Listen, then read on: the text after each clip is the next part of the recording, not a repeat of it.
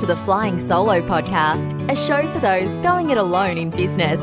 If you're working solo or have dreams of starting up, you'll find support, inspiration, and advice at Australia's largest and liveliest small business community.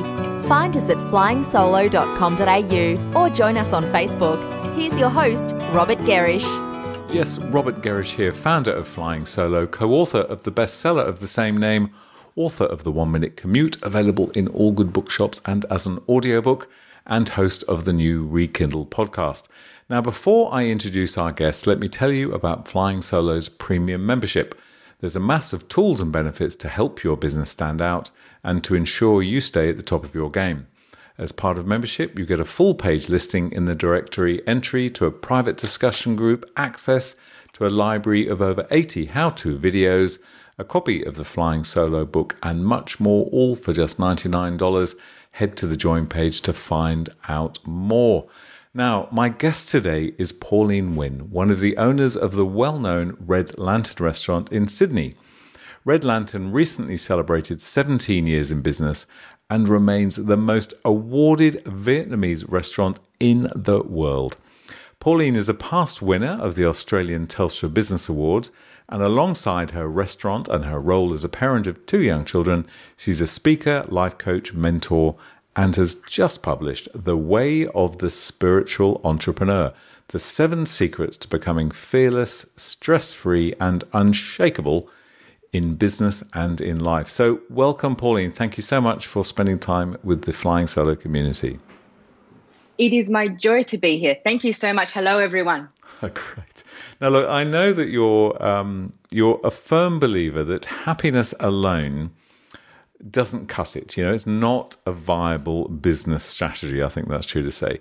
Instead, you advocate that calm courage, I think that's the phrase you use, calm courage is what we need in order to overcome the natural challenges of life and business. So, why don't we start there? How would you define calm courage?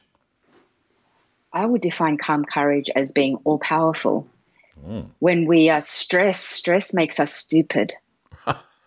stress makes us stupid. Stress mm. is the achiever's word for fear. And we cannot let fear determine our future. And so I have so many clients who come to me at uh, a stage in their life when, because we've been told, you know, we, have it's the pursuit of happiness. We've got to be happy. Pauline, I'm not happy. What's wrong with me? Mm. What's wrong with me?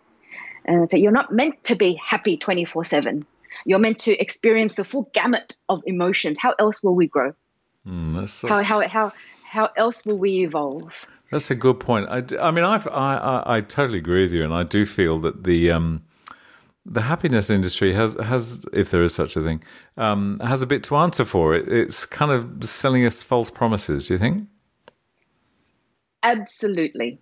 Absolutely. And so it's not about the pursuit of happiness, Rob. It's the happiness in the pursuit. Mm. Oh, finding nice. happiness in the pursuit. Mm. And so, um, when um, when when fear comes, when a crisis comes, we have to see it for what it is. So, the new book, um, "The Way of the Spiritual Entrepreneur: The Seven Secrets to Becoming Fearless, Stress-Free, and Unshakable in Business and in Life," really shines a light on this whole happiness industry as well, right? Yeah. Because um, happiness is not going to solve our business problems. Mm, no, that's a good point. Happiness point. is not going to solve our, our life problems, but fearlessness, understanding the purpose of fear, understanding that fear and crisis is a cue for change. Mm. It's a function of evolution. And so when we understand that, we can go to the next step and see that fear is an illusion. But then, how do we understand how our psychology works, how our biology works, so that we can understand the function of stress, so that we can master it, and so that we can stress less. Mm, right. Okay. Interesting. Look, I'm going to. We'll let's. We're going to pull that apart in a few moments. What what I'd like to understand is, do, have you always thought of yourself as a spiritual entrepreneur, or have you, after sort of 14 years in a successful growing, you know, sorry, 17 years growing a successful business, have you at some point stopped and looked back and gone, you know what? What I am is a spiritual entrepreneur. Have you, or have you had that coursing through your veins all the time, or have you Uh, how did that sort of process work with you? And so, one of the first things I, I would like to emphasize is um, to not be afraid of the word spiritual. Uh, I remember when I first started my speaking career some three or four years ago, uh, I was determined to have. Um, you know, a title is a title, but it, it also is uh, your, your life is a reflection of how you feel and mm-hmm. who you are. And when we are spiritual, it simply means that we are in spirit. Right. When we are in spirit, we are inspired, inspired to do our best work. And I remember when I first started uh, talking about spirituality and wanting to enter the speaking scene, um, I had so many friends and, and, and advisors don't use the word spiritual. Uh, people are going to laugh at you.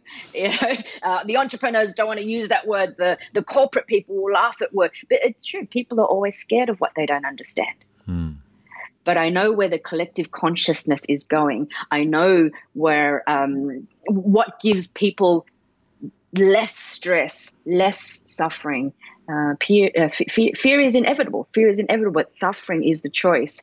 And so I grew up in um, a very violent, violent environment. Mm-hmm. Uh, my, my family and I are boat people. We escaped Vietnam just after the war.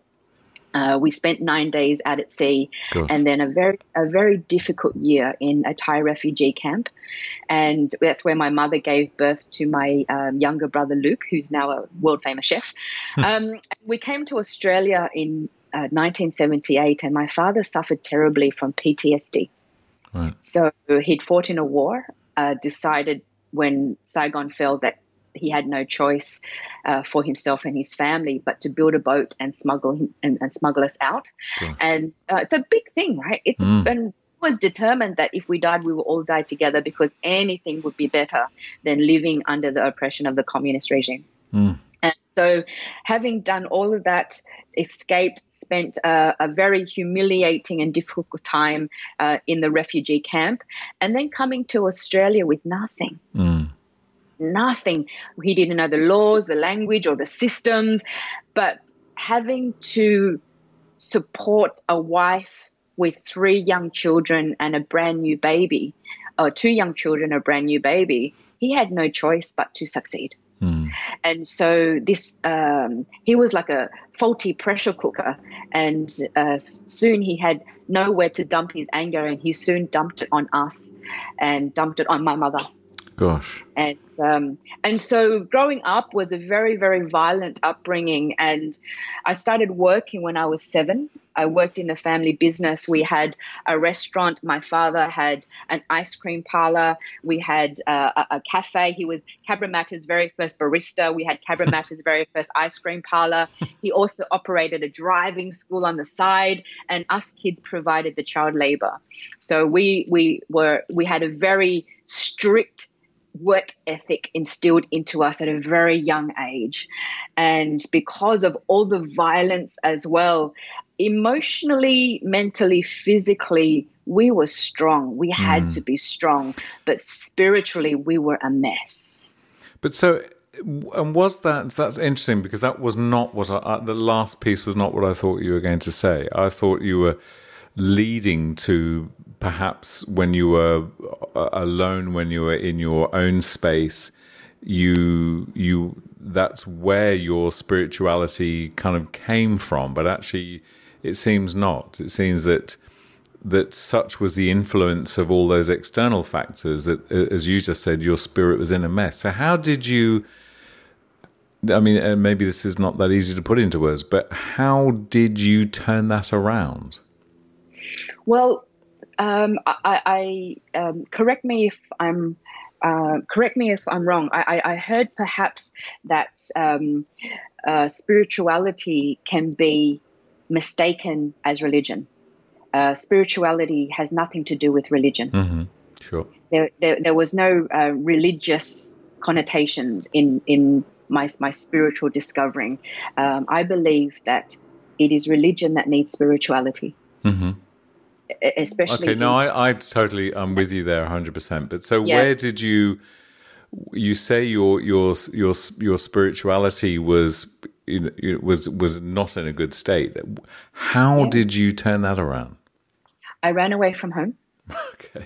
I, I, ran away from home at 17. I, I brought a lot of humiliation and uh, I, I destroyed my parents, of course, not only in the fact that their only daughter had run away, mm. uh, also the, the, the, status that they had in the community, how it went against every fiber of, of what they believed in and in their culture.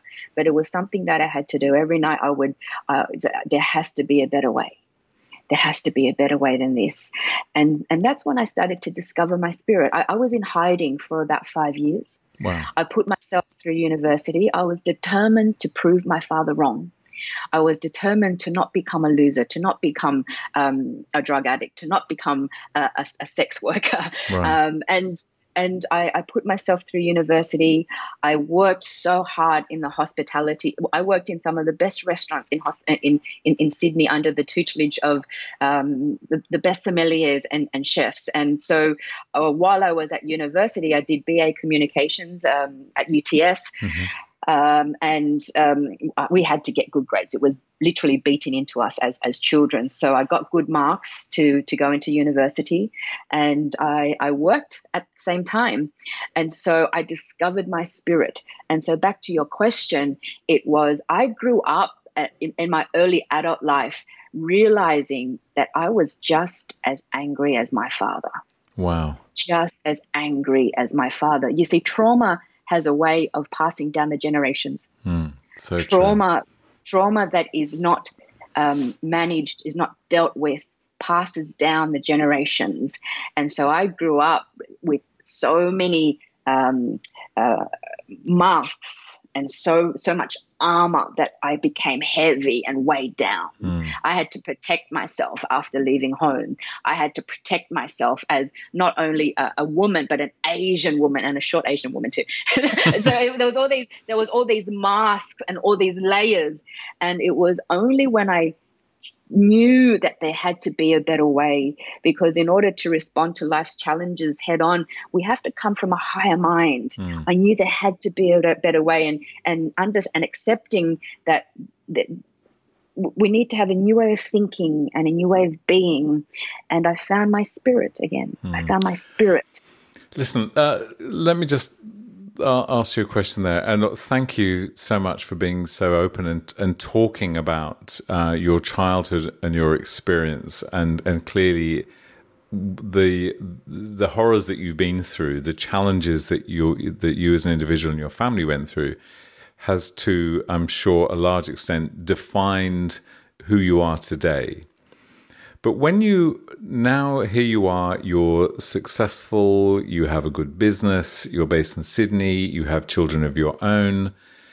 Do you to what extent do you ever look not necessarily at your own children but at other businesses? Do you ever get a feeling gosh, you don't know how easy you've got it. You need to, you know, do you ever feel you need to have gone through a little bit of what I've gone through?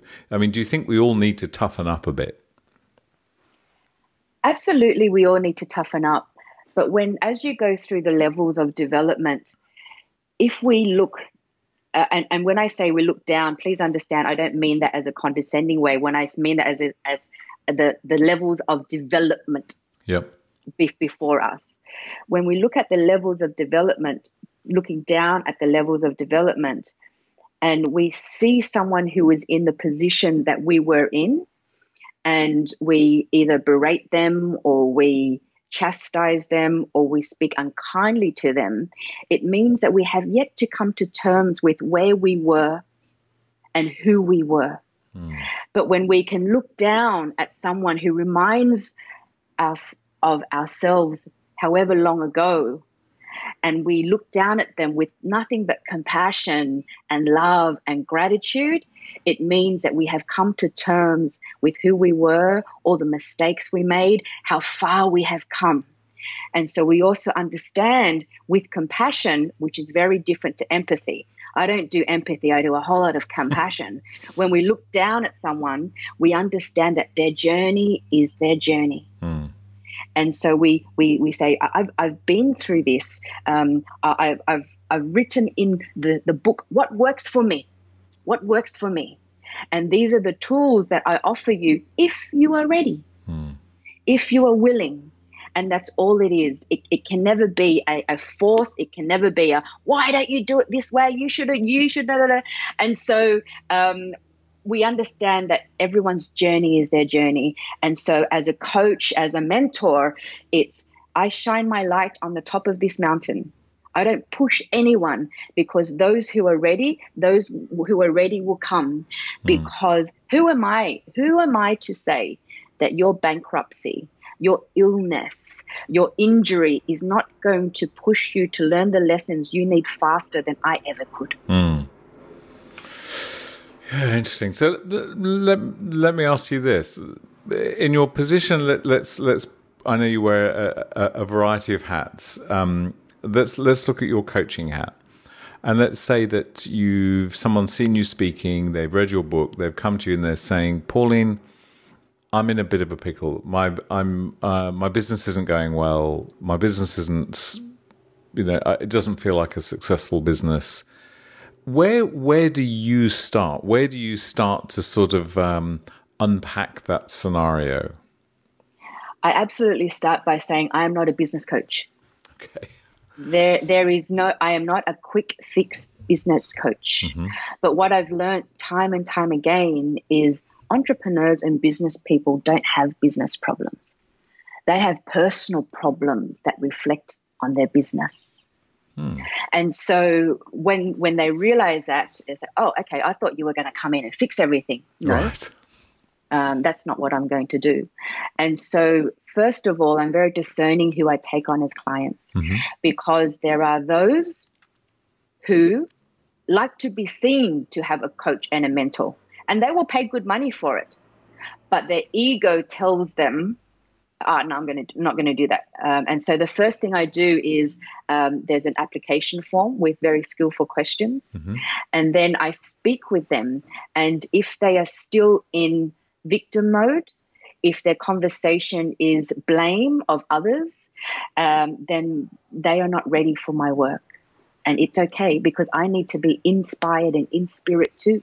Mm. And so spirituality is about that. It's about being in spirit, it's about being inspired because we have to think differently and they're not quite ready to think differently. I had someone um, a little while ago spend some time with me and they said, Oh my God, Pauline, I thought you were meant to be all spiritual and shit. And I'm like, Whoa, what do you mean by that? Hmm. And, uh, and he said, Well, you swear um, you drink alcohol, uh, you eat meat, and I, I, had a giggle and I said, "Well, what's what's your definition of spiritual? Absolutely. Uh, what what what's your definition? I'm mm. you know hmm. like walking around in monk's robes and mm. uh, and look, um, my definition of spiritual is taking absolute responsibility for where you are today." Mm. Okay, so well, maybe to some extent that's perhaps our answer or partially answering the the question I, I want to ask you next. So, you've told me that um, that someone approaching you, you you very rightly set the bar very high, and you and you put people through. Uh, you know, a fairly rigorous um, sort of responses to some questions before you'll consider working with them. But so, what what's what would be the ideal language that you'd hear from someone where you would say, "You're ready for me"?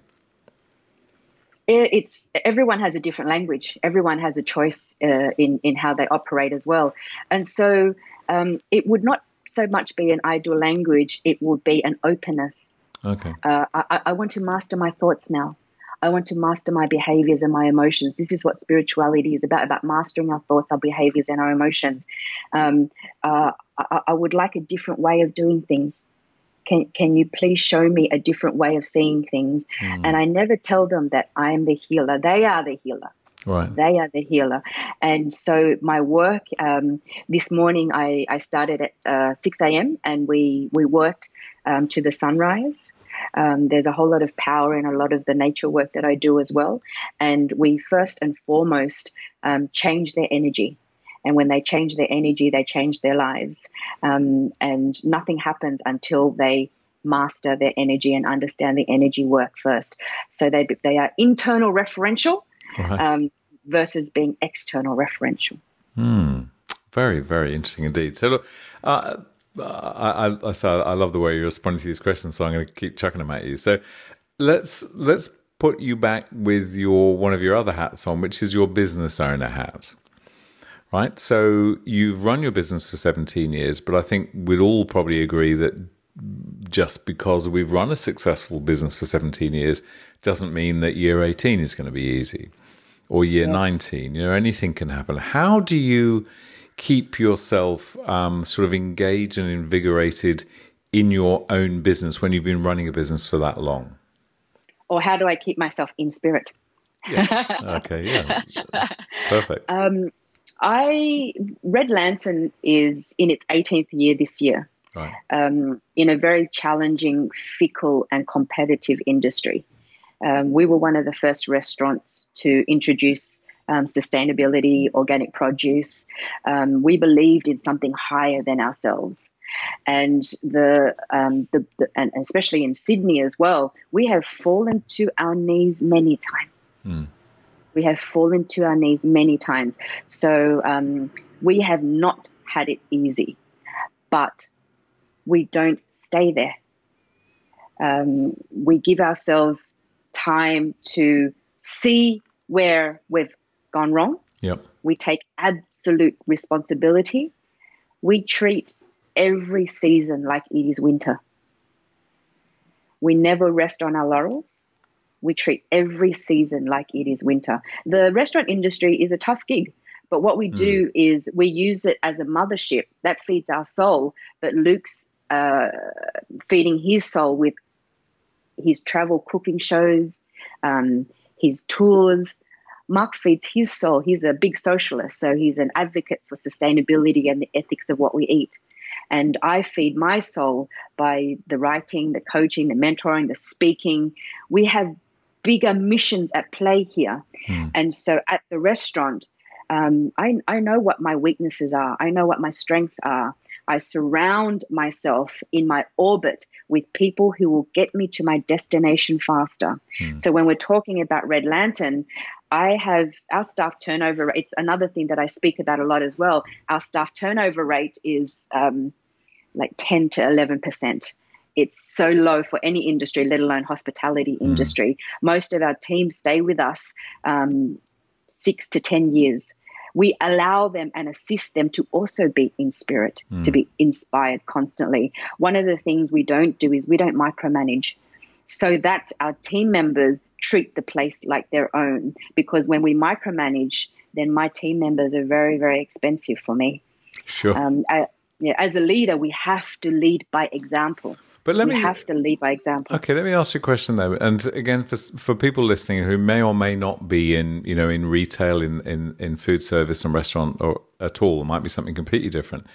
But I that point of uh, of you don't micromanage, and yet how what's the distinction between uh, micromanaging versus, uh, or not, maybe the distinction is the wrong word, but how do you make it work whereby you let people have a great deal of autonomy by the sounds of it, and yet they're still very much within the spirit of your business? How do you how do you manage that aspect? Um, by leading by example. Um, your people will always follow the most cool and calm leader.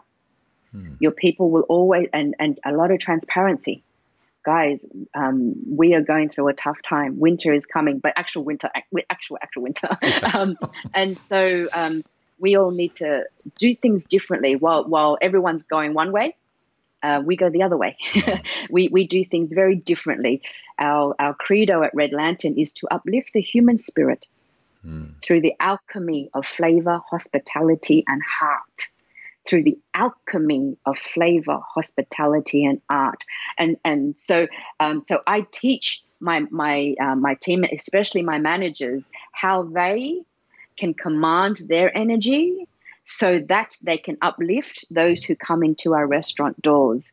And it's a it's a um, so we're focusing on a different level of growth, not how many restaurants you have. It's the growth in the relationship with your staff the relationship with your customers, growth in the breadth and the depth of your, the relationship with your suppliers, but very, very much so the, the, the, the depth of the relationship with themselves. That's and lovely. It's a, such a beautiful piece to Mm. see, you know, our, our one team member start off as this very unconscious, very asleep person and just find their own incredible power Mm. and become badass by design. Yeah, and because they're because you give them the environment where they're clearly allowed to do that, they can see that they're allowed to do that. I think that's beautiful. I love the point that you talk about there about leadership, and that's such a such an important point where where you were saying that basically that your staff, your your team. Um, will take the lead uh, based on the you know a positive lead based on the sort of calm and sensibility of the business owners you and know, this is your to your very first question about calm courage. Calm, calm is contagious. Calm Yeah. is contagious. Yeah. So is fear. It's so true, and I think of uh, you know my son's um, quite grown up now, um, but I remember when he was a child. I always remember that if you know if he fell over or if he you know scratched himself, he would always. For a second, he'd look at his parents and he'd go, and the look in his eye was, "How bad is this?" And then if if if he saw kind of fear and concern in our eyes, then sure he'd he'd you know start screaming. If he saw that we weren't terribly fussed, then he wasn't terribly fussed. You know, and that's that is so true in business, isn't it? And yet, how often do we both see? Do we all see a business that's under some kind of stress? Where and gosh, you see it particularly in cafes and restaurants, where you walk in the door and you can feel it the minute you walk in that this is a business that's got some struggles going on, and you see a kind of an aura around the business owner that suggests stress and struggle, and you know maybe a bit a bit abrupt and a bit sharp, and you know detail around the place has kind of dropped off a bit. It's it's we just pick it up immediately, don't you think? Yeah, we, we cannot let fear determine our future. I mean, at Red Lantern, we we're we're fully booked most nights, um, and th- we have a very um, interesting tasting menu as well. And so when you have you know 100, 120, 140 customers all on this tasting menu, they say that um, commanding um, the the pass or, or being the chef of a very intense, busy kitchen is is is like the pressure of an air traffic controller.